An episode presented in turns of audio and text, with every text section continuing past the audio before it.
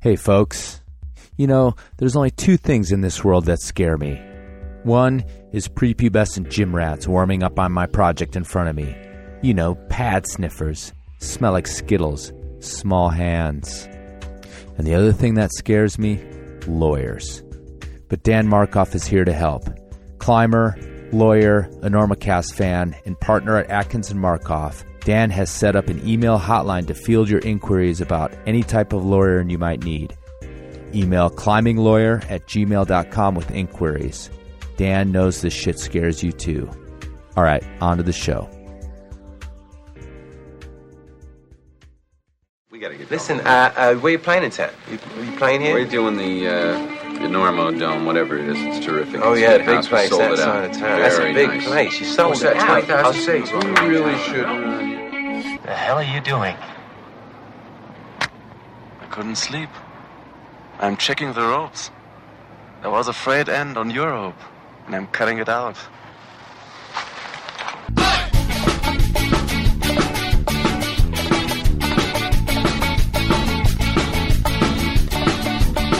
Good weather, bad weather. Now or later, anytime good for climbing.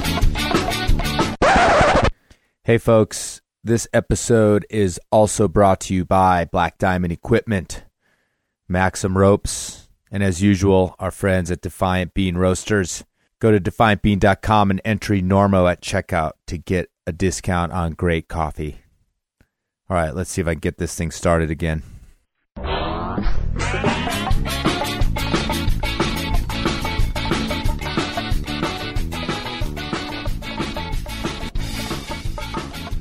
Hello and welcome to the Enormocast. This is your host Chris Kalous. It is.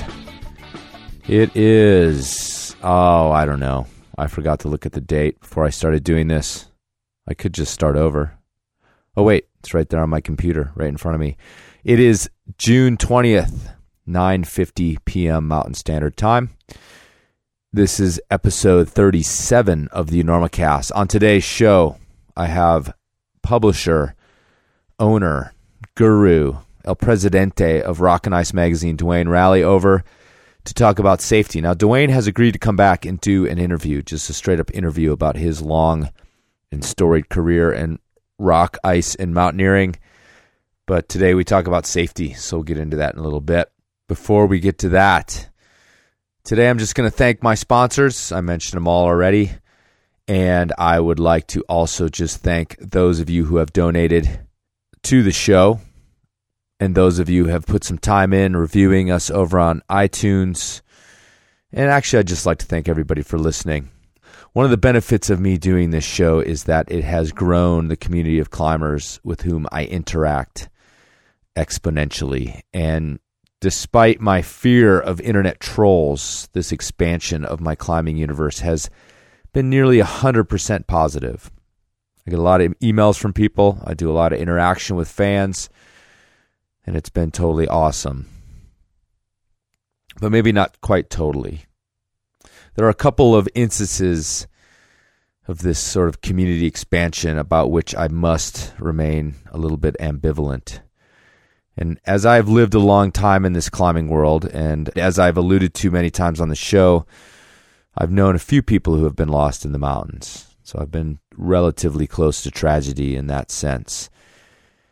And as the Enormocast community has grown, I guess it's only inevitable that that larger sphere would draw me and us closer to some of those tragedies out there in the climbing world. Because climbing rock, climbing ice, climbing mountains, we can debate it all we want, but it definitely has a lot of risk to it. It has a lot of danger in it, at least much more than just sitting on your couch and watching television. And as many of you who follow the Facebook page know, last month a listener, Lucas Dunn, was killed in a climbing accident at Tahquitz in Southern California. And very few of you will probably remember that Lucas was the first letter that I read in the listener mail episode, episode 20, was from Lucas. Young super psych climber that I ended up corresponding with quite a bit over the last year and a half. And I didn't know Lucas that well, but that doesn't mean that the loss of this young climber didn't affect me in a way that was rather profound. And also, many of you probably don't know, unless again you follow the Facebook page or know me personally or know the community very closely, that Kevin Landolt from episode 26, the also young climber, who was fighting leukemia, actually lost that fight. And he passed away this last March. I just want you guys to know about these two dudes. Because by all accounts, they were the best among us. And they were amazing young climbers. And even though most of you didn't know Kevin and Lucas, and I didn't know Kevin and Lucas that well, you should still yell into the night with anger and frustration over them being gone. Because, like you, they were climbers, which means they were part of your tribe. And when we lose a member of our tribe or our cohort, our community, whatever you want to call it, then we must memorialize them because, simply put, they are us and we are them. All right, then. You guys still with me? Too heavy? Was that too heavy? I hope not. All right, on today's show, Duane Raleigh and I discuss safety. Just a few little things that you guys can think about, put into your regime or not, but at least to get you thinking about what it takes to kind of up your chances in the mountains. So it's time for a good old fashioned safety meeting with Duane Raleigh.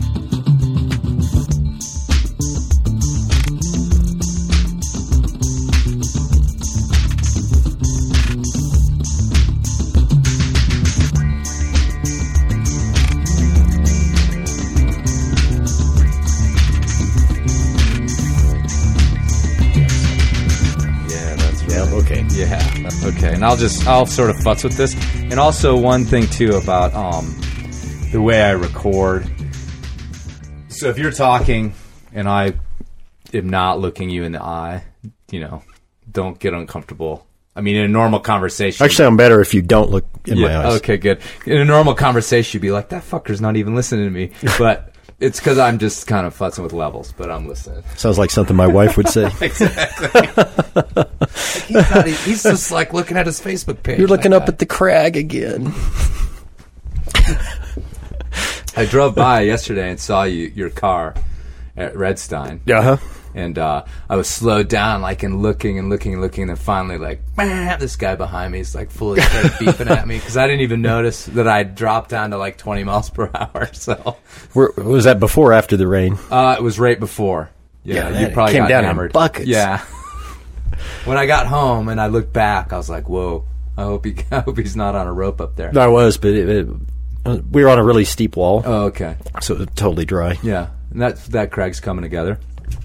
Yeah, there's about I don't know. There's over a hundred routes up there, A hundred routes.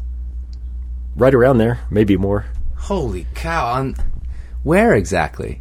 Well, the cliff is almost a thousand feet high, Really? and it's there. There's actually six different cliffs Uh huh.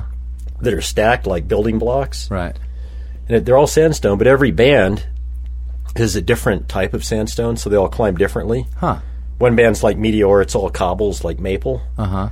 The upper band is just like Eldo sandstone. Really? Unfortunately, it's the highest band. You know, Right. It's a huge approach. And then the other bands, one's like the Fisher Towers, but a lot cleaner. But it's that wind sculpted, Sure. Like That's kind of what I thought it all was. gargoyle features. It's Mm-hmm. really cool. It's free climbable, really good climbing. And you know, every every band is a different crag, has a di- different atmosphere. The belay hangs different. The rock climbs differently. Mm-hmm. The route grades are different. Like the first band has like a big roof, so most of the routes are like 12s and 13s out horizontal roofs. And then the second band is like vert technical, and then with a lot of arete features. That's the the Fisher Towers band. The third Right. third band is all cobbles. Uh huh. It's like like maple. Right. The fourth band is more like the Fishers, but it's a lot smoother and cleaner. And then the upper band's like Eldo. And then at the base of the crag, there's a big slab. Right. And the CRMS crew has put, I don't know, a dozen routes up on the slab. They're like five eight to 5'10. Uh, that, they've been there for a while. Yeah. Yeah, I've climbed up there. Yeah. Like years and years and years ago. yeah, they've rebolted everything and, Okay. and added tons of bolts and cleaned it off. Okay. They're adding second pitches because the slab keeps going. You know, it doesn't stop where they put the anchors. So. Oh, okay. Awesome. Well, I'm sold. I was skeptical, but you're you're a good salesman. I'm sold. Because all I'd ever climbed was on that slab down below. I almost died on that slab.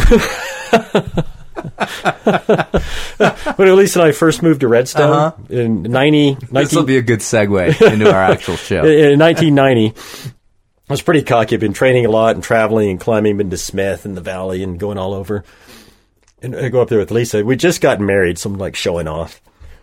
We get up to the base of the slab. I'm like, I can climb anything. She looks up there. She goes, How about that slab? I'm like, Oh, yeah, I can do that without a rope. She's like, All right, we'll do it. Really? Yeah. She told you to go do it. Yeah. So I I head up, head, head up the slab. It looks like it's about five eight, and it is. I'm cruising along. It's going pretty pretty well, and I get up to just below the exit, like 15 feet below the exit.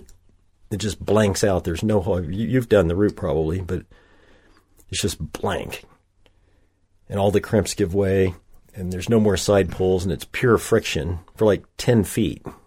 And I look up there, and I'm like, well, I can down climb, or I can I can go for it, but I'm going to go for it, you know.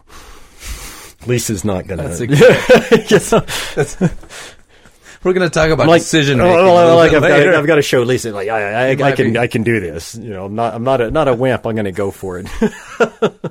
so every move gets more committing. Like I'm like I, I, I step off this like little stance. Sure, you're like stink bugging now. Like Yeah, your- I'm like- your back is arched and because you're slab climbing. Like I like do one move and I'll like go okay, I can maybe reverse that move, and I do the next one, and it gets worse. I'm like okay, I, I, I don't know if I can reverse that one, but I'll keep going. And then a couple moves later, I'm like, ah, you know, I've got to make it now. I'm like a hundred feet up. they get within like six inches of the, the the ledge. I can see there's a ledge. There's no holds at all. There's no handholds. My feet are just on like these little smears. Uh huh. I'm like, okay, I'm gonna dino for the ledge. That's a great decision. So I, I dino for it. It's all covered with sand, you know, and I barely catch it and hold it. I'm like pedaling my hands on this ledge, trying to get on it. And I'm blowing and wiping sand, trying to clear a place where I can mantle onto it. But all the sand is going down the slab under my shoes, right? So the more I clean it from my hands, the worse it gets for my feet because I have to run my feet up this slab. Right. And finally, I'm kind of like I quit cleaning. I'm like, my shoes are all covered with dirt now, and the ledge is still covered with sand. I'm like barely on the rock. Like breeze could have just knocked me off. And I go for it, and I get up there. Of course, I make it. I'm I'm talking today, Right. so I press out the mantle and get on top, and and uh, that was that. You know, came back, came back with the rope and bolted it, and and uh, in the new guide, it's uh, you know it's not a hard route, but they rated it 10A. Right. 10A on site, but the but you probably don't top out the dirt mantle. Probably anymore. No, I mean it's got to have. No, an it's been on it, cleaned right? off, Yeah, and there's a bolt right there, Yeah. That that was a close call.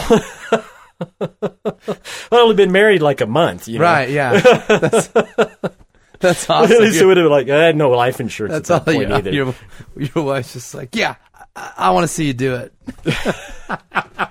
That's my first safety tip. Don't Right. like Yeah. don't like on site solo up a slab Right. because a, a woman is like goading you on. Yeah. I don't think there's many guys that would listen to that advice. So, um, all right. Well, let's get started here properly. Um, sitting in the closet today, and this is probably going to be the last closet show because uh, I'm being evicted from uh, the house. So I'm gonna we'll be in a new studio A next next time I think because yeah this will come out at the end of the month. Yeah, so by the time uh, my next show comes out, I'll have moved studios. So if you guys have enjoyed the stories from the closet, well, just chalk it up as another era gone by at the Enormocast. Um, in the closet with me is Duane Raleigh from uh, Rock and Ice magazine and a local. And um, how long you been publisher over there at Rock and Ice, or how long have you owned Rock and Ice? Uh, I've been part of Rock and Ice for twelve years. Twelve years. It's gone down, and you were working at climbing before that, Right. I was the publisher of Climbing before that. I started at Climbing as the gear editor in 1990. Right. And then became the editor and then the publisher.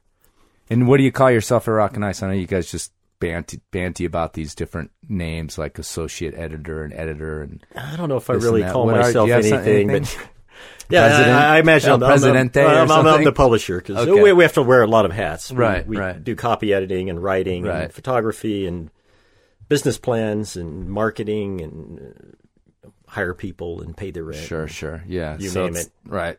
It's the way these those operations go for sure. We, we did finally get someone to clean the bathrooms. So Really? I don't have to do that Just a specific person, or do you make Parker do it? Tell me you make Parker do it. No, I, I, I I didn't know he was available for doing that, but we Oh, he we, is. we, He we, loves it. We, we pay someone. He loves it. Okay. Um. Anyway, so you've been over there for a while, but let me. I, I actually want to get you in here for a full interview at, at some point. Um, I've been want. I want to do an interview with you, a proper interview about your life as a climber, because um, I've you know I've always known that you were a really accomplished climber and you've been climbing a long time, but I think over the last couple years in particular, I don't know why, but it s- seemed to come into my my purview that you're uh, that you've got this really vast range of experience, and that you've sort of been around through a lot of different eras of climbing. You know, especially that article that you wrote, I think, uh, just recently about Walt Shipley. Um, Right. That, that was your article, Right, uh-huh. Yeah, and uh, that that was a really ama- I, interesting article. I'd met Walt years ago, and sort of, um, you know, he was one of the the sort of gurus of the valley when I was there, and um, you know, to listen to your stories about Europe and that sort of thing, sort of opened my eyes to kind of, I think, the expanse of of your experience, and uh, you know, and it definitely warrants, I think, talking about your life as a climber. But today I've brought you in because I wanted to talk to you about safety. Um, I know that you guys run a safety column at not a safety column, but an accident column. Actually, Right, the opposite right, of yes, safety accidents, column. Yeah, uh-huh. accidents. Accident report. Accident report monthly at Rock and Ice. You say you used to write that. Hefe writes it now, but of course you edit it. Comes across your desk. So I don't know. It just seemed like a good fit to talk a little bit about this. Sure, sounds good to me. I'm probably your man. I've made just about every mistake in Right. the book, so I've learned the hard way, and but fortunately have uh, not had to pay too many consequences. Yeah, the ultimate price anyway. So, but real quick, so how, where did you start climbing? I, I don't want to get too deep into it. We'll save it for next time. But um, just to get a little bit of a background. I grew up in Oklahoma, That's right. and everybody thinks Oklahoma's flat and dusty and windy, and it is. You know, it's everything you can. Uh, uh, it's stereotypical, but uh, I had the good luck of growing up in southwestern Oklahoma near the Wichita Mountains. There's actually a small chain of granite. Uh, they're really granite hills, kind of like Joshua Tree. right. And you know, Royal Robbins climbed there, Kor climbed there. You know, it really has a long history. And Right. there's probably a thousand rock routes there. When when I started climbing there in 1974, there weren't very many. Mm-hmm. And you know, we'd go out and climb, but, and be the only people out there. We never saw Donnie Hunt, my my buddy, and I, who taught ourselves to climb. Know, we probably climbed for three or four years, and didn't even know other people climb there. Right. And we finally saw some other people one day, and we're like, "Wow, other people do this." We thought Sure. it, we thought it was just us, Right. and we we, we had no idea what we were doing. Uh, you know, I had a copy of uh, Robbins' Advanced and Basic Rockcraft, Mm-hmm. and he had a line in there about how people had, had experimented with using webbing as rope. I don't know why that's in the book actually, Mm-hmm. but somewhere in there it is. And ropes were expensive, so we went and got like 50 feet of one inch tubular webbing and used that as the rope. Now, had he put it in there as something you shouldn't do, or something that? I, I, I read it as you Right. should do, but maybe yeah, it uh, seems. y- you know maybe he meant something else. Uh-huh. But but we got that, and we you know we made our own protection. We took pieces of channel steel mm-hmm. and sawed them up into chunks and drilled through them and put bootlace in it, and those Mm-hmm. were our chocks. We went to the hardware and bought some big like twelve penny nails and Right. some big spikes, tent stakes, and made a hammer out of a geologist hammer. Right. You know, and that's that's what we did. We went out and belayed and banged in our nails and slotted those chalk things that never really they usually fell out. But, Right. But that's how I learned to climb. And hopefully you never fell. we did fall sometimes. Really? Yep. And the bootlaces on the metal things held you. No, they didn't. Okay. All right, and yet here you are. Here I am. Here you are, sitting in my closet. After all, Yeah, Gear would pull the, the you know the shoestring would break, but uh, it all worked out in the end. You know. After that, you know, it's all uphill. You know, people with modern gear have it easy. All right, let's get into that. So, I I sort of have this this uh, uh, I guess it's a it's a long line of observation as well. I've been climbing about probably half the time you have, but still a solid twenty some years. So, you know, and I was a guide for a long time, and I've kind of noticed that there seems to be, in my experience, and you can sort of refute or uh, you know agree with this, but that when you first learn to climb, a lot of times, if you're taught anyway, unlike you who are out there just making making the shit up as you went, which is is a way to learn how to climb. But if you're taught how to climb, at least in the very basic sense, because I used to teach it all the time, it seems that you know people are really excited to learn sort of the basic safety, you know, the basic idea of how to do everything exactly right. You know, like this is how you belay, and you always keep your hand on this, and you always use your good hand to belay, and you always do this, and you always tie in this way, and you always do, you know, a lot of these sort of like real set in stone rules is the way you learn just about Right. anything. You know, whether it's I was talking earlier about using guns, you know, or when my father gave me BB guns, he taught us like strict hunter safety kind of stuff. You know, this is the way you point it. This is you always keep the safety on. You don't do this. You don't do that. You don't keep it loaded. You know, all these sort of rules. And we don't necessarily understand why we're supposed to do those things, but we understand we're supposed to do those things. Right, Do you know what I mean? It's kind of a very dogmatic way to learn how to do something, but it's almost necessary in the beginning. Right. I think you have to have a teaching system. Right. You know, you have to have climbing A to Z, and you have to have all the rules. Right. But climbing climbing's really a simple sport. Sure. You know, there are a few basic safety tips that everybody really needs to to learn and stick to them for the rest of their lives, or their lives will mm-hmm. be short. Right. And one of them is tying in correctly. Right. You know, uh, you, you mentioned that I edit accidents. Uh, you know, one of the r- recurring things in, in accidents where people get badly hurt or killed is they mistie their knots. Mm-hmm. You know, they and usually it's the bowline. I know I'm going to get a lot of hate mail, so send it to Jeff Jackson at, bigstonepub.com. but anyway, you know, uh, I learned to climb with the bowline. I learned that from Royal Robbins Okay. and you know it's a great knot but you have to tie it exactly right it's also a kind of a complicated knot and it's easy to tie it backwards mm-hmm. and if you tie it backwards it just falls apart Right. but when you when you tie it it kind of looks like the bowline.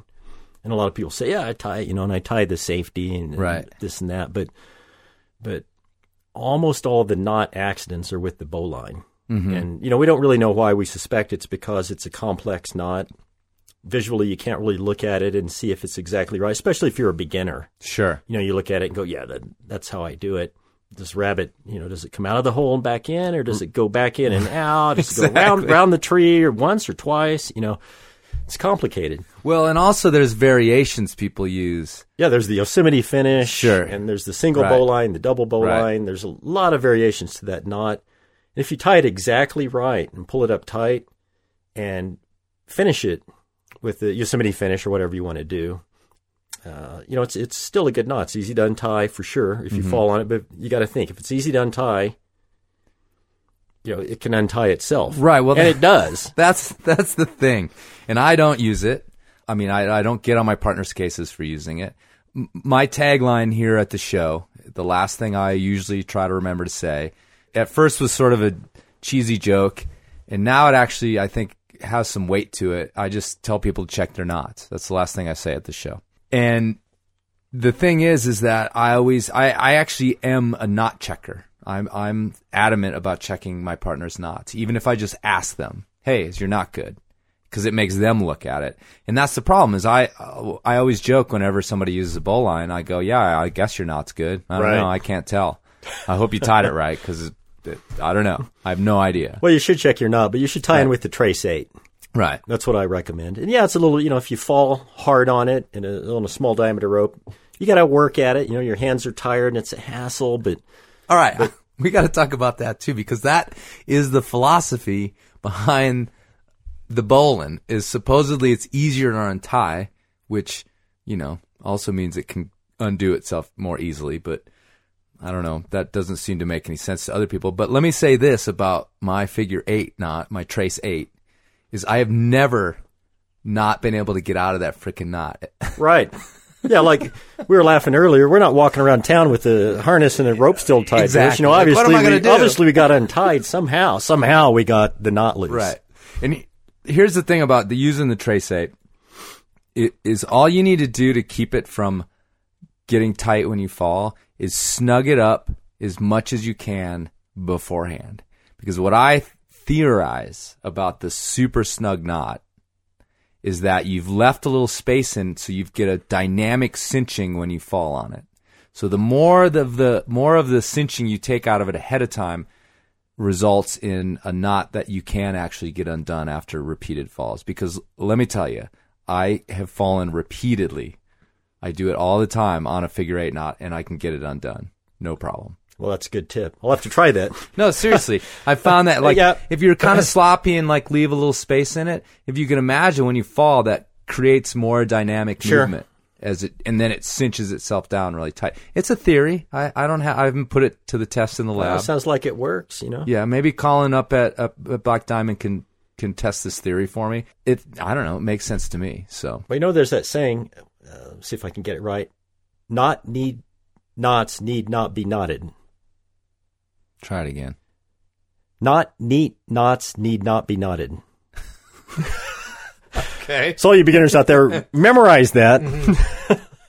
Well, here's the thing too is is about about the knots and about checking knots is because I I kind of was looking at this show and I'm like, well, this is kind of maybe a beginner topic, but then I started thinking about it. I'm like, no, actually, again, I'd like to say that when it's the it's it's later on in your career that you make all these changes and I think you start to skip steps and checking knots and tying knots correctly is something for everybody, you know. And the truth is, is we is we usually when we learn to belay, you know, we're told like check each other's knots, say on belay, off belay, you know, climbing, climb. We learn those rules, and then we we stop doing them because they're uncool. I guess I don't know.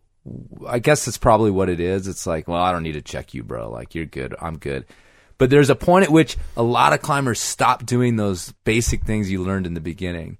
And I did, but I've started doing them again. I've started checking that frickin' knot because to have climbers who you know fuck up their knots and hit the ground after years of climbing, it's like, it's just such a simple thing, you know?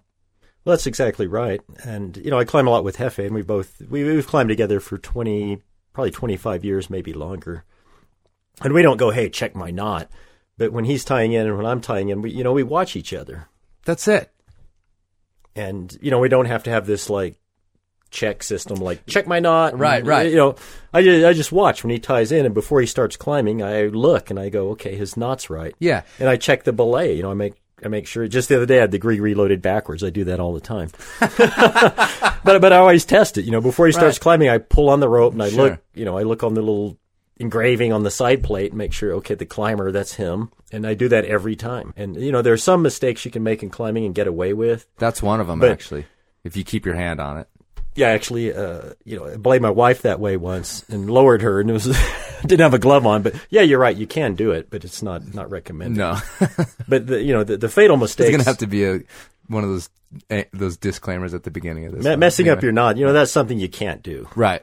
I- I- you know, if you get that wrong, nothing else in the system's going to work. Well, I've gotten you know I've put this on the Facebook page, and you know there's there's like these little mini discussions that ensue, and some people actually, and I th- it goes back to this idea that it's like sort of uncool. They feel as though when they say you know when they're they're real adamant about checking knots with with partners that maybe they they're not real familiar with, like let's say in the gym, they feel kind of dorky, or they sort of maybe even get attitude from the from the person. First thing I'd say is anybody gives at- attitude for that, like take them off the list. But the second thing is, is yeah, again, you're not like you don't have to reach out and like make them face you and like hold the knot in your hand or anything like that. And one of the things I usually do, if I've sort of forgotten, like as my partner leaves the ground, I ask them. I say, "Hey, dude, you're not good?" And they're just like they look down and they say, "Yeah." and that's the end of the end of the story. You know, it's and and that works for the bowline as well because all I've done is make them look at it, Right. and I have yet to do one where they say, "Oh shit," and they come down and, and fix it. But someday it's going to happen, and they're going to be like, "Oh yeah, look, I screwed it up," or whatever, and it's going to work. The other thing I'd like to say is that for me, that when I do that, it also sends me down this little mini, like quick, you know, millisecond mental checklist of everything else. Because when I say, hey, you're not good, and they look down, I inevitably look down at my belay and double check it. And it's just pulling on it and, you know, glancing at the, the lock on the beaner. You know, it's just like, it makes me to come into the moment to say, he's leaving the ground or leaving the belay or whatever. Here's, you know, a three second thing where I'm going to go boom, boom, boom and check everything and then relax again, you know? Well, that's a good tip. Yeah. So check your knot, use the trace eight. But you know, the other thing when I was emailing you about the show, I mentioned, you know, it's like I didn't want to get into this like super heavy, like this is how you do things, and we're you know all the good Boy Scouts, and we you know we follow sort of safety stuff, but you know, getting into what it means to be safe and that sort of philosophy. The truth is, is that we end up doing a lot of things in the end that probably are technically unsafe. Right. Uh, you know, I, I think, uh, especially when you're getting started started climbing, Mm-hmm. that you rely on gear too much. You know, mod- modern climbing gear, modern being you know anything since I started climbing, is uh, you know it's really overbuilt. Like cams are super strong, ropes are strong, carabiners are strong, and people really rely on their gear. They're like, well, I, I can fall and this is going to hold. But if you don't use it right, and if you're overly, if you have too much faith in it, Right. you know, it can fail. You know, a good example was in 19, I think it was 1978 or 1979. It was still still a pretty green climber. You know, with with Donnie, we Right. you know we we had given up on the the channel iron. You know, for Sure. protection. That's probably good. And, and Yeah. Friends had just come out, and there was this new clean climbing ethic. And we had some pens, you know, we got from REI for like a dollar a piece. Right. Like, okay, we don't want to use those anymore. We're going to climb clean because that was the cool thing. And Robbins was talking about clean climbing, and Doug Robinson, you know, he was pushing it. Sure. And I saw there was this new route in the Wichitas I wanted to do. It was a nice crack. It went up about 30 feet and then out a roof. And it traversed under this roof for like 20 feet and then went up out over the this face. I couldn't really see what was over the roof. You know how roofs are. And I look up there and I go, okay, I can probably do this. And I look look down on my rack and I have a number one friend. Friends had just come out and they were twenty dollars a piece. So I only had one because we were poor.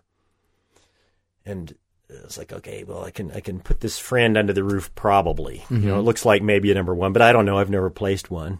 So I climb up to the roof and I put the friend in. You know, it stays in. You know, I retract it and put it in, and it's in there. I'm like, okay, that's that's good. This thing's gonna work. You mean you mean the friend didn't come with like a fold out like multi diagram Came with nothing. little people like little cartoon people showing you how to place it and all that stuff. No, it was a different world back then. Uh, there, were- there were no labels. There was no packaging. There were no instructions. You know, just assumed that you knew how to climb. right. right. Like only serious climbers would, would buy a camera. the right? lawyers hadn't jacked everything up yet. Right.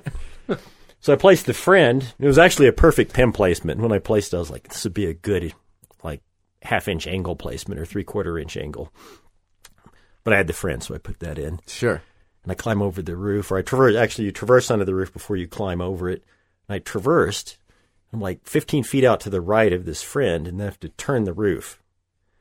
And I kind of hesitate. I look back at the friend. I'm like, because it's the only piece, right? Right. That's it. Mm-hmm. Like, okay, that thing's going to work. Right. Of course it is. And I climb over the roof, and the wall above is like blank. And I look up at it, it just keeps going. I don't see any holes. I'm like, I can probably make it, but it's all covered with lichen too. I'm like scratching the lichen off with my fingers. Now I'm starting to get really concerned and super pumped too. And I finally think, you know, I get about five feet above the roof. Like, I better go back, you know. I better get back to that friend and down climb as fast as I can. And right as I had that thought, I, I pinged off. And I took an airfall out the lip of the roof and pulled that friend right out and landed on the ground at the base of Donnie's, uh, right by Donnie's feet and broke my ankle. Oh, man. So I had to hop on one foot like five miles to the car. No, that was one of the few times I've ever been hurt. That was the first time I've ever placed a, a cam. But my point is, I, I relied on it 100%. I Right. thought I thought it was magical and as I learned that day it you know cams aren't. Right. And I don't know if I placed it incorrectly or you know what happened, but ever since then I've I've learned really not to rely on just one piece of gear in a critical situation. Did you go back and do the route? I did. I went back. I was in a cast for almost a year, and as soon as I got the cast off and didn't have to hobble around on crutches, I went back in and, and climbed the route. But I drove a, like a, a big fat one inch angle into that placement. I might have put two in there, and they're still Right. they're still there. And how did you send it? I did. Nice. Yep.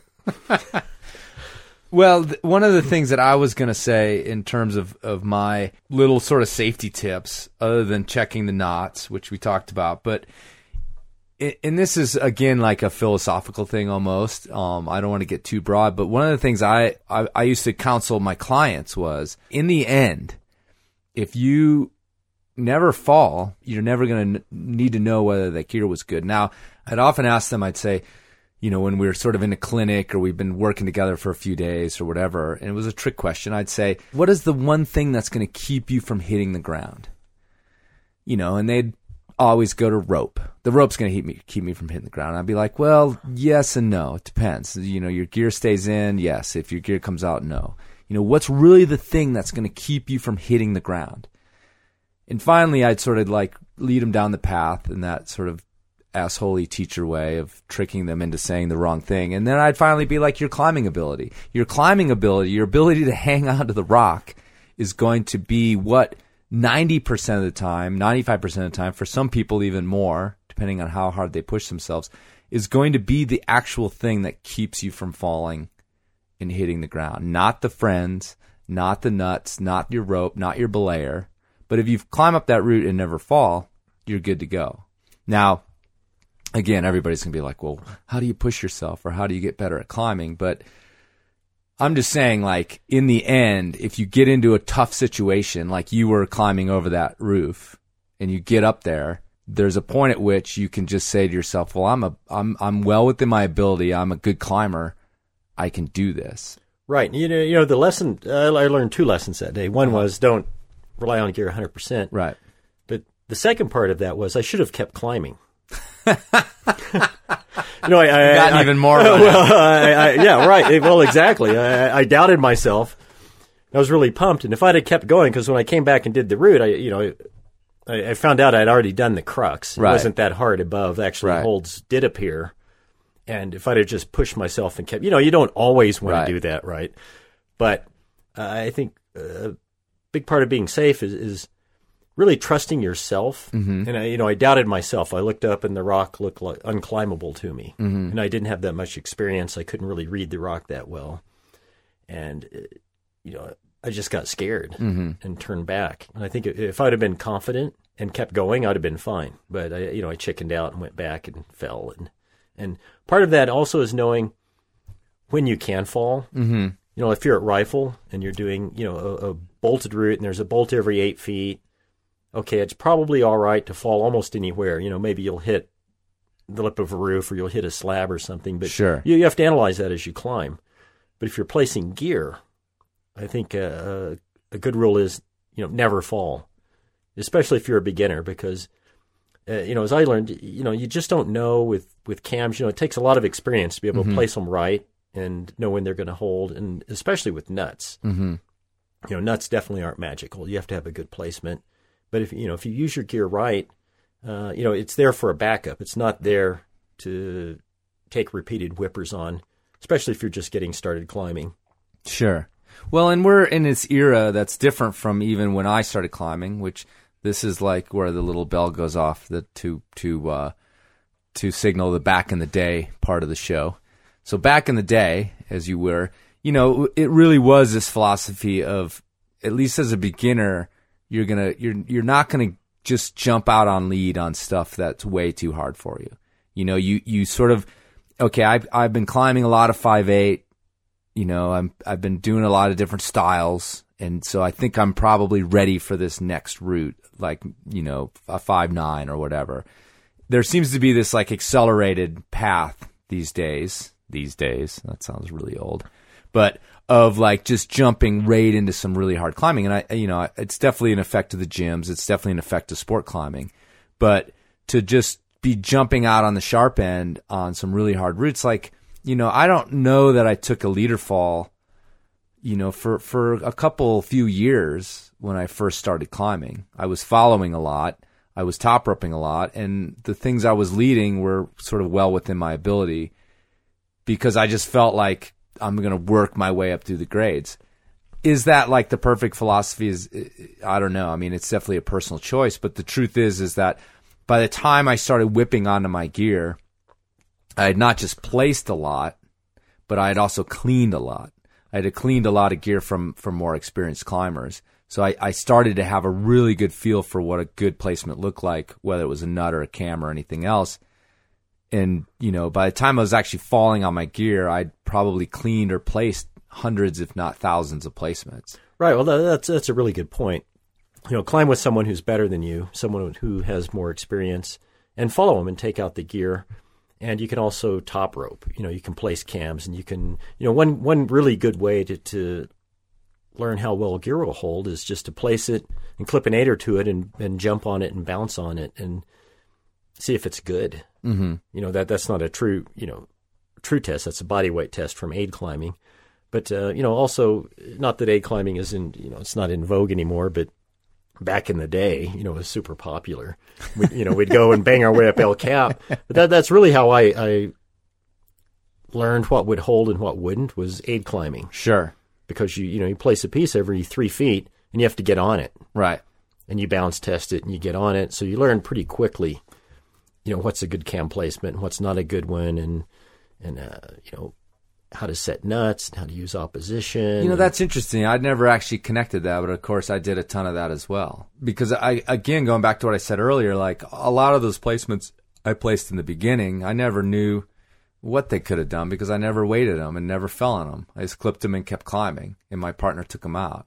So for all I know, they were all great or or they all sucked. I could have ripped the whole. yeah you could have been soloing Yeah, exactly. You know, and and I think a lot of early leaders are actually free soloing and they just don't know it, which goes back to the relying on the gear thing. Like that rope is it is a part of the whole system, but it's not necessarily a sure thing Yeah, from keeping you off the ground. You know, most people when they're starting climbing, they they're really cautious because we don't actually edit that many reports of people getting hurt because their gear pulled. Right. You know, it's the not coming undone, and it's rappelling off the end of their rope or being lowered off the end of their rope because their rope's too short. Okay. You know, th- those are the, probably number one and number two Well, I wanted to ask you killers that. and cripplers of right, climbers. about climbers. trends that you see. So you, you're saying the not coming undone, which we talked about, and then rapping off the end of the rope. Is it- or yeah, or lowering Or being off. U- lowered off Usually, the if end you of the wrap rope. off the end of the rope, you're, you're going to die. sure. And lowering is more forgiving, even though you don't still don't want to lower someone off the end of the rope. But usually, you're within You're ten to twenty meters Right. of the ground, so you're not in a you know you're not going to die. Sure. But rappelling, if you rappel off the end of the, your rope, usually you're going to a station somewhere on a wall, Mm-hmm. and that's completely unforgiving. Right. So the you know the ways to prevent those are first know the length of your rope. You Mm-hmm. know, people cut the rope short when they get worn, or they buy the rope and they don't pay attention to how long it is, or they don't know how long the the pitch is, Mm-hmm. or how high up the lowering station is. They might think the station's at 30 meters and it's at 35 meters, Mm-hmm. and they have a 60 meter rope. So right away they have a problem. You know, the way to really safeguard against rapping off your rope or lowering off is just to knot the end of the rope. Right. You know, it's simple. It's so simple. If everybody would tie in with the trace eight, check their knot, and tie a knot in the end of the rope, that, that would probably eliminate 80 or 90% of the rock climbing accidents right there. That's simple. And time and again, you know, if you read Rock and Ice, you know, it's a recurring theme, and we actually get tired of editing those pieces, but Sure. we keep running them because we realize that people are entering the sport every year and they've never Uh huh. read you know, read about knotting the end of the rope. And also, there's a lot of experienced climbers who just don't do it. You know, I go out all the time with people, and they're like, "I'm not going to knot the end of the rope because it's going to jam in a crack in the rock." I'm like, well, "What's up with that?" You know, I've been climbing for 40 years. It's never happened to me. Right. You know, the knot's never jammed. Yeah, if you try to pull the rope through a station and you have a knot in the end, yeah, you've, you've got a problem Yeah. because it's going to jam in the anchor for sure. Sure. So you have to remember to untie it. But it's just not that big a deal. If people would knot the ends of their ropes, a, a big source of accidents would just be eliminated overnight. Well, I started quite a few years ago. I started uh, backing my my rappels up almost hundred percent of the time with with the uh, with the Klemheist off the leg loop. Right. style. Yeah. hmm But the problem with that is is it does not protect you from rapping off the end of the rope. It's only a partial protection. It protects you from letting go of the brake hand or if you need to stop and do something is mainly the reason I do it is because a lot of times when you throw your ropes for the first time, you get down there and they're tangled up and you have to stop and undo them. And it's easy to do that with the Klemheist backup on the brake hand. But you can still zip right off the end of the rope. Yeah, that's exactly right. About uh, probably about eight or nine or ten years ago at Rock and Ice, uh, I did a column called Climb Safe, mm-hmm. and I wanted to see, you know, if rappel backups would actually work, and Right. they, they work just as you just as you discussed. If you're rappelling and you want to stop, Or if you get attacked by killer bees, your shirt like- gets caught in your Right. device or something, you need to free it. Yeah, you can lock up your your your Prusik or Klemheist or Jumar, whatever you're using, mm-hmm. and and fix the problem and keep going. But as part of that test, I wanted to see if it would work for rapping off the end of your rope. And you know, so I hung a rope in a tree, and the rope was maybe five feet short of the ground. I put some crash pads down, and I rigged a bunch of different backups. One with through, you know, to the leg loop, to the belay loop, above the device, below the device, with the Jumar, with the Prusik, with the Klemheist. And I just rapped off the end of the rope. That must have been terrifying. It was, first. even though you're- like, you're yeah, I mean, six even, feet up, even but- though you're in a controlled situation, like every fiber in your climbing body does not want you to rap off the end of that fucking rope. Like, you must. I mean, the first couple times must have been really freaky. It was, it- you know. But but Then you got used to it. it failed 100% of the time. Really, like even a, a Prusik above Never the worked. It Never was worked. too quick. It's too quick. Couldn't like the, in the end comes up and it's through your device, and Right. I mean it happens in a hundredth of a second. It you, doesn't- You, you have no chance. right, because those will they take a second to. You have to, let go of them. Right. You know your reaction time. At least mine isn't. You know, it's Right. not fast enough to let go. Right, because you're even with a Jumar, you've, your your thumb is keeping the cog open. Yeah, and your instinct is to squeeze. Ah. you know, it's not to release. Sure. So Sure. you go right off the end of the rope. And GriGri's rope will go right through him if you happen to be rapping on a single Yep. line. Yeah. So there is there is no backup for going off the end of the rope other than to knot the end of the rope. That works 100% of the time. Sure, sure. Okay, and and also like you can read and you can look at advice on which knot to use, and I generally see people saying like the best sort of stopper knot is like a fisherman's, but the truth is, is even a simple overhand will probably, you know, work just fine if it's if it's got like even the tiniest tail on it. But what would you say is the best knot to throw on the end of your rope? I usually tie just an overhand. Yeah, just an overhand with a little bit of a tail. Yeah, I just tie a knot. Yeah, I don't know what it's called. Doesn't matter. Yeah, yeah. Anyway, I mean that's that's a good one, and then and also you know when we were talking about um again whether this is sort of a show for beginners or or for advanced climbers or for intermediate climbers, and I think it's for everybody because again I see a lot of this like basic stuff just gets sort of blown off. Like you've survived getting lowered you know, a thousand times without a knot in the end of your rope. Like, do you really need to dig through your rope bag and put that and make sure that knot's in there? Well, I guess we're trying to convince you that you do.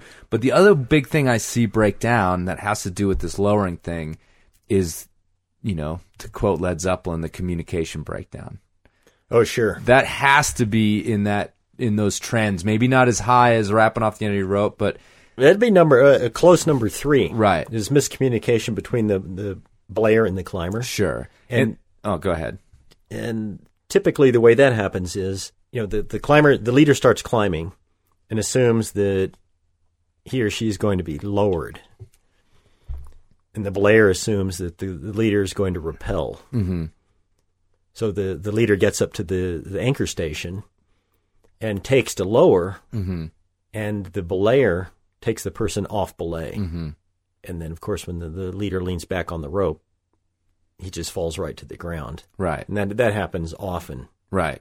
I mean, it, it seems to happen multiple times a year that I've heard of. Yeah, that's really a new phenomenon from sport climbing. Sure. Like back in the old trad days, that didn't happen because a you didn't take and lower. You climb Right. climb to the top and walk down like a man, right? or a woman. You're not lowering off El Cap. right. take, I'm tired. Sure. Or or uh, you uh, at But- least set up brought your partner up and rappelled. Right. Yeah. Yeah. But, uh, you know, there, there are a couple of preventions for that. One is just communicate. Like, oh, you know, before you head up, go, okay, you're going to lower me, right? Mm-hmm. And, you- you know, don't start leading until you get confirmation that, yeah, you're going to be lowered. Sure. And the other part to that is, and something I do anyway, even if I'm being lowered, is when I get to the anchor and I clip in, then I, I'll chain a couple of quick draws together and I'll put one on my belay rappel loop and I'll clip it to the anchor. Mm-hmm. Then I'll watch the rope and make sure it's pulled tight Sure. and I'll test the rope. Sure. And, you know, it's kind of a, a rough test because your quick draws are short and mm-hmm. the, you know, the rope might pull tight or mm-hmm. might not and you don't know for sure. But, you know, that, that's a good test. You can kind of tell if you're on tension from the, from your belayer. Sure. And the other thing I do, once I unclip my little Im- improvised daisy chain to the anchor, I hold on to the lowering side of the rope. Mm-hmm. And I actually lower myself a few feet until I feel the, the rope come tight. Then I let go. And, but not until. And I do that every single time. I, I don't just go take and jump onto the rope. Right, and, and that's the thing, Duane. That that because you know, um, back way back on on one of the sort of most popular episodes of of this podcast has been Craig DeMartino's episode, and you probably know Craig. He had a a, a horrible accident out on Lumpy Ridge and ended up losing his leg. And this this was the crux of it. He thought he was going to get lowered, didn't you know, communicated something. The belayer thought he said, well, basically he said okay or, or some one word thing. And the belayer thought, okay, I'm, I'm headed up the route now behind him. He leaned back. And to think about it all and not to criticize anybody who this has happened to because we call them accidents because obviously, you know, shit broke down and, and, and we all, we all have done it. But the series of, of things that you kind of ignore leading to this like like not waiting even just to feel the tension come on the rope from the other side like to just sort of like unclip zing zing and lean back without some sort of sensory input of like feeling that rope come tight and pull your harness and I don't know it just seems like there's so many things that broke down there of awareness of the situation that it's really tragic in that you know you had to really have kind of gotten way too comfortable with the situation maybe or or been way too outside of kind of what you're doing in terms of awareness because it just feels like you know like just that like waiting to feel the harness come tight on the rope before you unclip and lean back might be enough to have have saved a bunch of these accidents Yeah, very likely. you know And I, I think, you know, to illustrate that, the other day I was climbing mm-hmm. with Hefe, and there were other rope teams around us, and mm-hmm. they were yelling their commands and Sure. taking and lowering, and and, and I, I really couldn't tell when, you know, Hefe was talking and when another belayer next to him Sure. was yelling up to his leader, and, and so that you know that that's another case of when I you know when I went to lower, I was like, well, you know, I yelled down to Hefe, you know, I yelled take, I only and I only ever use the same commands mm-hmm. every time. I, don't- I, one day I don't say take, and the next day I don't yell down. Okay, I'm going to lower. Sure. You know, I, I just use one word take, and I hear Hefe down there yell back up, gotcha. You know, and then I feel the rope come tight, and I unclip my daisy chain, and I mm-hmm. lower. And especially when there's other teams around and they're also yelling, you know, you can confuse what they're saying with what your belayer is saying. Mm-hmm. So in that case, you really need to rely on yourself. You know, use the commands, but but definitely double check everything and make sure the rope's tight and hold on to the rope yourself right and you know kind of self lower the first five or ten feet before you're absolutely sure that, that your belayer's lowering you. Yeah, because I mean, it's not obviously recommended in advanced rockcraft, but the truth is, is even on an overhanging route with the with the friction through the anchor, most of us could lower ourselves just using our hands uh, by holding onto that. Well, I guarantee rope. you could if you look down and your Blair didn't have the other end. exactly. So, you know, holding onto that You'll rope, bite bite into that rope if you have to. You don't have to hold a thousand pounds or whatever. It's just it's half your body weight Right. basically. Yep. So, and, and with all the friction in the beaners, it's probably even less than that. And most of us could probably hold ourselves up there with one hand, no problem. So that's a little bit of a of a, a quick little easy way to do it. But expanding on that theme of communication, one of the things that I've always preached is shut up and only use the commands that you absolutely have to use. And whenever I'll say this, whenever I like, you know, if I'm descending into the black, like on the SOB and down to, and I, and I hear all this chatter on the walls, people yelling all these different things back and forth to each other, it makes me really uncomfortable because I'm just like, every time you say, yell an unnecessary thing, and the Black Canyon is really famous because the, the, the sound of the river muffles everything. And it's not terribly loud, but it feels like it's it's it's like a phase thing that just wipes you know, it's like a low bass that just wipes out everything and it's really hard to hear.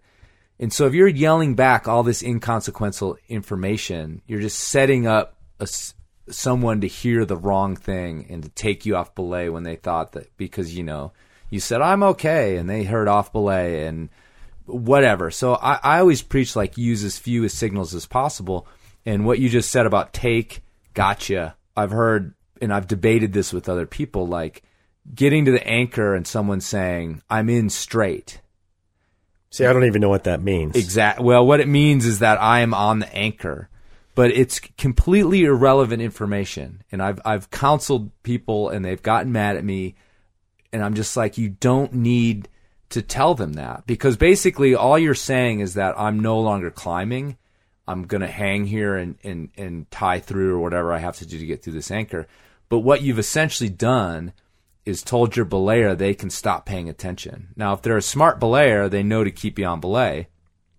But you've, you've at least released them to go like dig in their pack or because they suddenly go, oh, she's clipped to the, or he's clipped to the anchor. I can chill and there's no reason to say it. Just ask for slack, which is what you might do in the middle of the pitch anyway if you need a little bit of rope. Tie through and and say take, you know, like I'm a real big fan of like getting rid of all the unnecessary noise, you know? Like I I see that those diagrams that communication majors will will show you about communication. There's like wavy lines going between the people and they talk about distortion of the message. And any extra stuff is distortion of the message and you don't need it. It's the chatty cathys that end up getting everything super confused.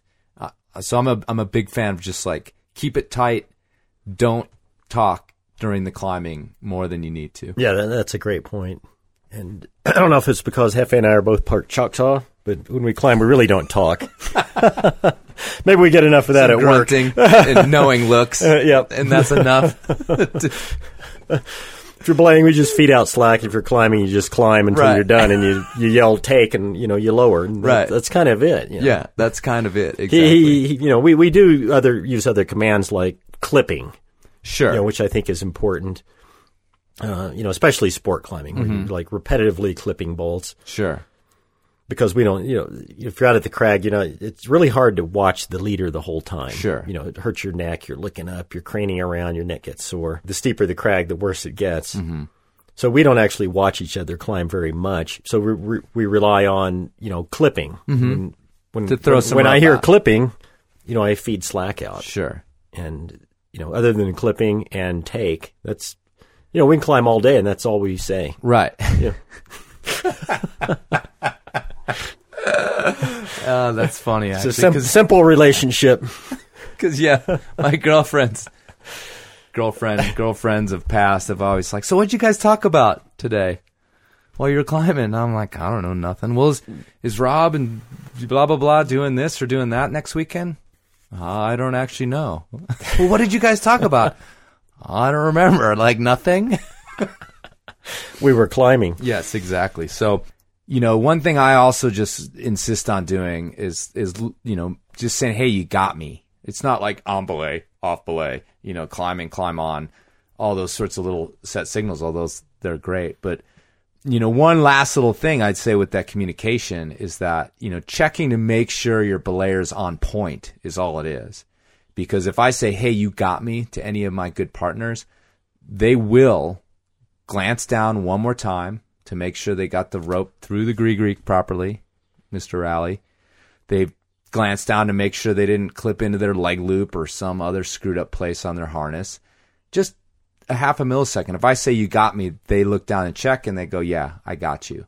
And that's all we do before I leave the ground. And, you know, it's just another one of these things that puts us on point to say we're we're we're climbing right at this moment and we're going to just focus in for a second here, you know.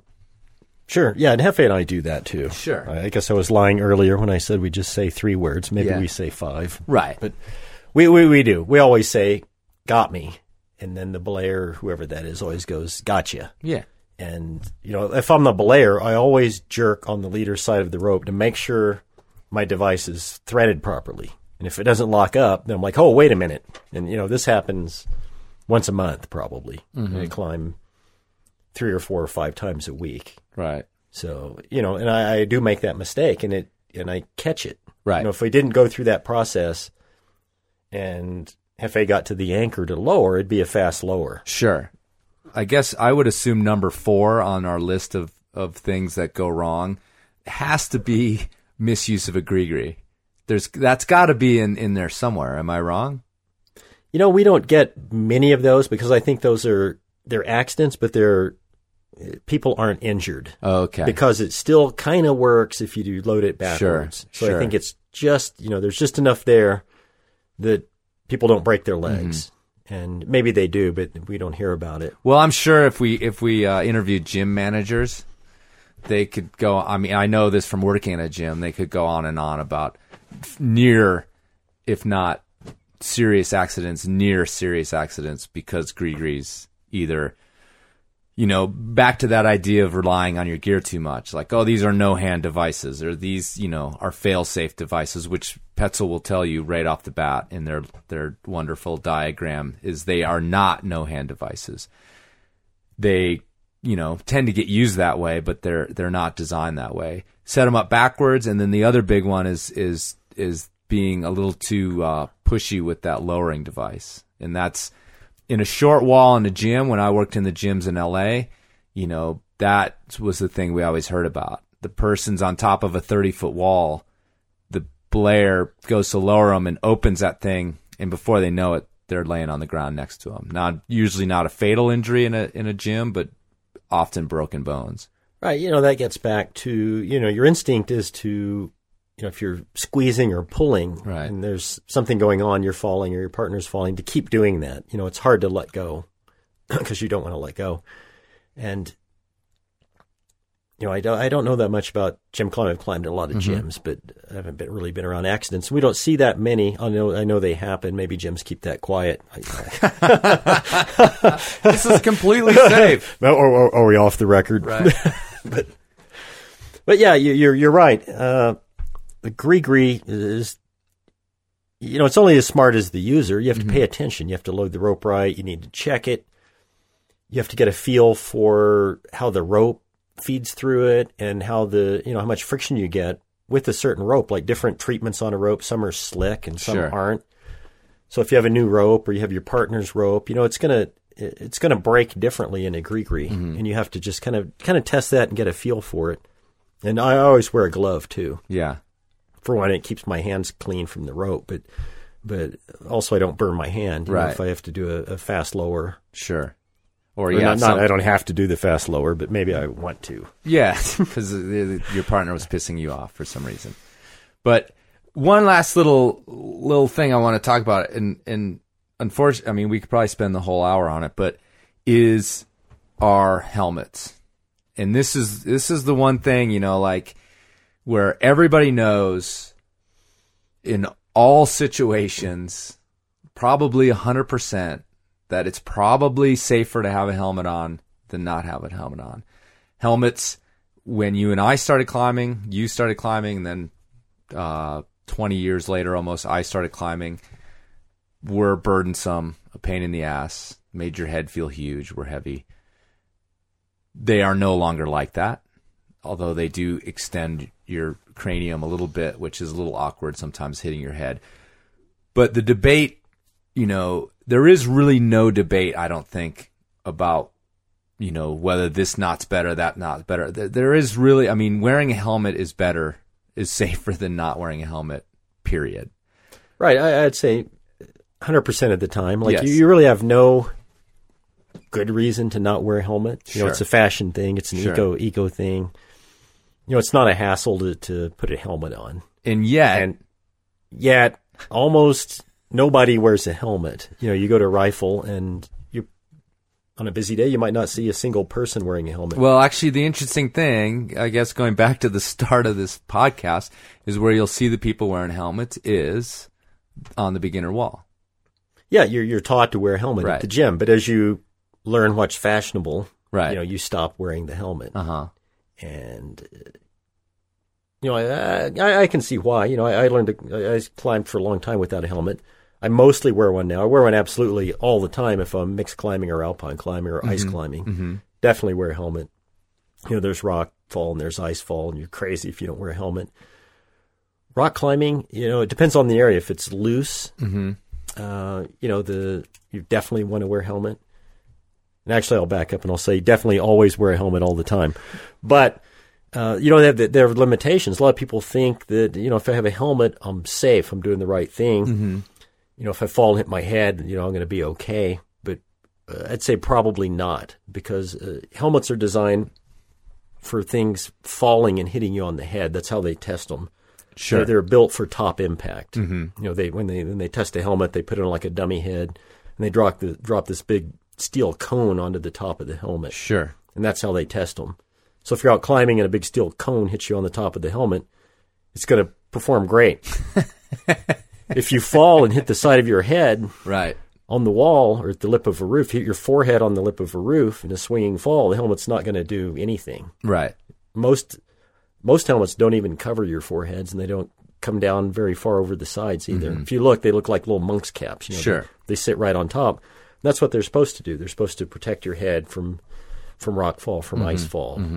Uh, you know, they're not necessarily designed for protecting your head for when you fall. Mm-hmm. But it's still worth wearing them because they, they do help, you know, for sure. Well, yeah, it certainly can't hurt to have even a little bit of something between your head But and the you, you could get lured into a false sense. You know, you're out leading, you're getting run out, and you know, a helmet makes you feel safer. You Sure. know, admittedly, I wear a helmet, I feel safer. Well, I, I'm not going to come down definitively on this one. That's kind of why I brought it up last, other than to say that obviously it's safer. But again, I mean, I'm not going to preach because I don't wear them all the time. I wear them in the Black Canyon, known for loose rock. Tend to not wear them sport climbing. In fact, I never do. And you know, then there's this like gray area in between where sometimes I do, sometimes I don't. However, it is this thing about, I mean, it's kind of like the motorcycle helmet argument, like feeling the wind in your hair or whatever. It's the same sort of thing in climbing, whether it's fashion or whether it's just not wanting to feel that extra bulk, because you do tend to hit it on things because you have this sense of how big your head is and, and you've added an inch to it or, or sometimes more. In the past, it was like with the Joe Brown, it was like three or four inches to the top of it was like head wearing Frankenstein's head. exactly. But Yeah. I just kind of wanted to bring it up. I mean, it's definitely uh, the thing in climbing where we're one of those willful places where we most of us are willfully not being as safe as we ought to be in terms of wearing helmets. Because you're right, most people don't wear them all the time. Yeah, it's an, you know it's an accepted risk. You Yeah. decide not to wear a helmet. That, that's your call. Sure. But uh, you know, you mentioned a minute ago about you know today's helmets are, are light. Mm-hmm. You know, Black Diamond has a new helmet out. Petzl has a new helmet out. They're like six ounces. yeah, it's crazy. You know, like a, a good quality heavy ball cap weighs six ounces. right. So the- exactly. these, you know, I mean, seriously, yeah. You know, you- it- wool, wool Rasta cap will weigh more and they're that. you know they're low bulk. They fit well. Sure. You know they they buckle up nice. They're easy to adjust. they cost like a thousand dollars. I think they're you know, 100 and 110 to 140 Oh, dollars, okay. some somewhere in that Right. range. Not Okay. quite a thousand, right, but right, you, you were close. yeah. So, you know, get a helmet and wear it. Yeah. You know, you really have no reason not to. Right. Consider thinking about what your real reasons are for not wearing it. Because if it is some sort of fashion statement and you get clocked in the head, I mean, not, you're just, if you're still alive, you're going to feel like a fucking idiot. So I would say, if nothing else, like take a moment to really examine your reasons for not wearing one is, is a good place to start. And if you, you know, if after, after you're fully aware and you're, you've, you, you know, you've signed the sort of mental waiver in your head, then you know that becomes a personal choice. But I just wanted to bring it up because it is one of those hard things where you're just like, yeah, I don't wear one, but I don't really know why I don't. You know? Well, you know, I've been. Uh, I hadn't worn a helmet until the last two years. Mm-hmm. Then I started wearing one almost all the time, kind of as a holdover from ice climbing. Okay. Because I got the new new helmets and they're Sure. great, and I'm like, well, I'll just keep wearing this. Mm-hmm. So I was climbing uh, just a couple of months ago. It was in the, on the steep route where you wouldn't think that there would ever be any rock fall at all. Mm-hmm. And so I didn't wear the helmet. And I climb and I get up to within like a couple of moves of the anchor. And I'm looking down, I'm watching my feet. And a rock hits me right on the crown of my head. You know, not a big rock, probably about the size of you know, maybe a marble or two marbles. And I have my mouth open, and Hefe's like 80 feet down, and he hears like this, this, you know, it sounded like a nut being cracked or something. This rock hits me right on the crown of the head, and I could hear it. You know, it's like bing, and the, you know, I could hear the sound coming out, echoing out of my mouth, you know, for, through my skull. And I didn't even know what it was. I couldn't imagine what had even happened because I was in this roof. No rock could actually get to me, but somehow mm-hmm. it did. I don't know if it fell out of the where it came from, but, Right. but it taught me a lesson that, that you can always get hit on the head by a rock because I was in a or a place where there should have been no chance that Right. the I could get beamed by a rock, but it got me. Yeah, I mean, you guys are you guys are developing some you know out of the way places, if you will. It seems like a helmet would be standard issue up there. Yeah, up, up where we're climbing now, the rock is really solid. But yeah, Oh, we've climbed into some places that are sketchy for sure. but right now we're climbing in sandstone. Sandstone's usually, you know, it's kind of all melted together in one, Okay. one lumpy piece of Right, rock. It's right. not not fractured. Yeah, it can take you out anytime though, really. So, and that's I guess the the thing to think about with that. And actually all these accidents. I mean, I guess there's sort of an overriding philosophy behind all this stuff and that is this something I've preached just in climbing in general and I think one of the great benefits or sort of fringe benefits of climbing is this kind of sense of awareness. And I'm always preaching like be aware not just of the sort of micro the thing that's right around you, but there's sort of an awareness of chain of consequences. I guess what I'm trying to say is that I think sport climbing, I think gym climbing have affected this stuff because we do come into those situations way more lackadaisical than than we go into big route climbing or climbing in sort of faraway places where you're a little bit more on point. You know, we're we've all sat there belaying somebody while talking to the person next to us at Rifle or or in the gym or whatever, like only half aware of what's going on. And normally that's okay, but that is like the first step to the whole system breaking down. And whenever you have an accident, whenever you guys have written these reports about these accidents, you know, there is the point of the accident happening, whether it's the rapping off the end of the rope or the or the miscommunication with the lower.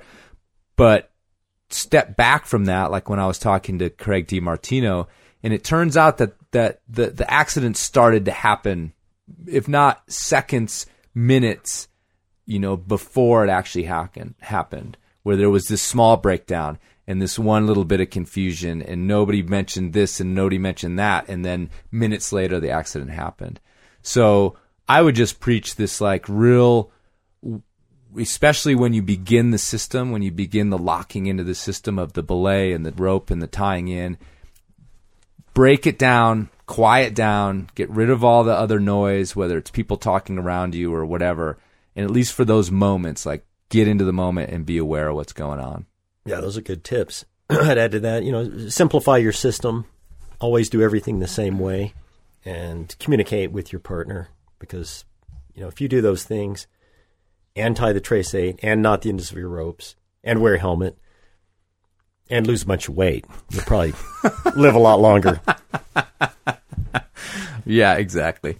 All right. Well, thanks, Duane. Thanks for coming it's in. been a pleasure to be here. Yeah, Appreciate being the, the last interviewee in the closet. yeah, exactly. Well, we'll see. Maybe I'll find a new closet to go into. Well, I hope so. And please uh, think about coming back for, for an interview about your life as a climber. I think um, there's some folks that would really be interested in hearing about that All as right. well. I'll be happy to bore them for an hour or two. Right on. Thanks, Duane. Okay, you're welcome.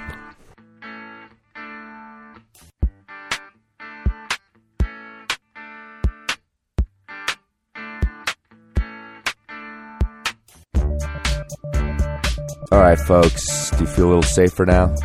A little safer, a little warmer, a little more fuzzy? Or do you just feel annoyed that we're telling you what to do? I hope not. That's a chance we take. All right, before I go, one last little piece of business. In a couple weeks, coming up is the International Climbers Festival in Lander, the world's oldest climbing festival, or at least the United States or Wyoming's. I don't know. I forget. Anyway, it's been going on forever. It's awesome. It's coming up the 11th through the 15th of July in Lander, Wyoming. And Lander is one of the few places that's really nice to climb in the dead of summer. So it's a good place to be in July. Hosted by all sorts of people up there in Lander, including Jill Hunter at the Lander Bar.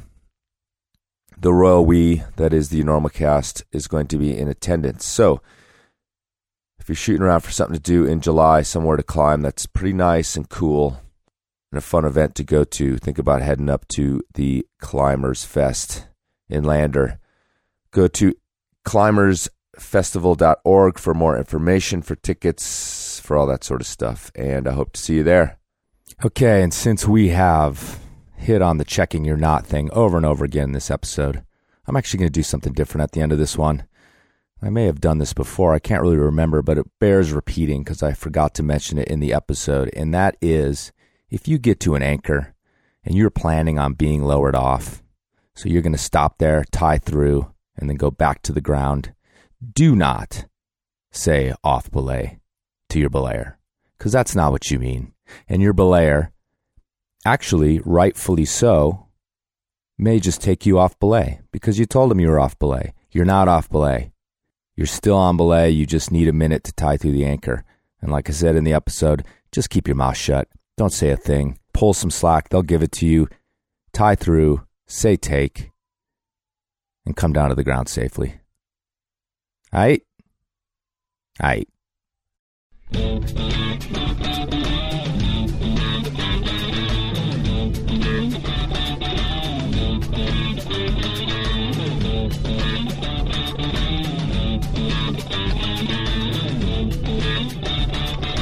Aight. Want a beer? You gonna call room service? We got beer. If you haul beer up this ride, you're insane. I may be insane, but I'm not stupid. I didn't carry it. You did. It's in your pack.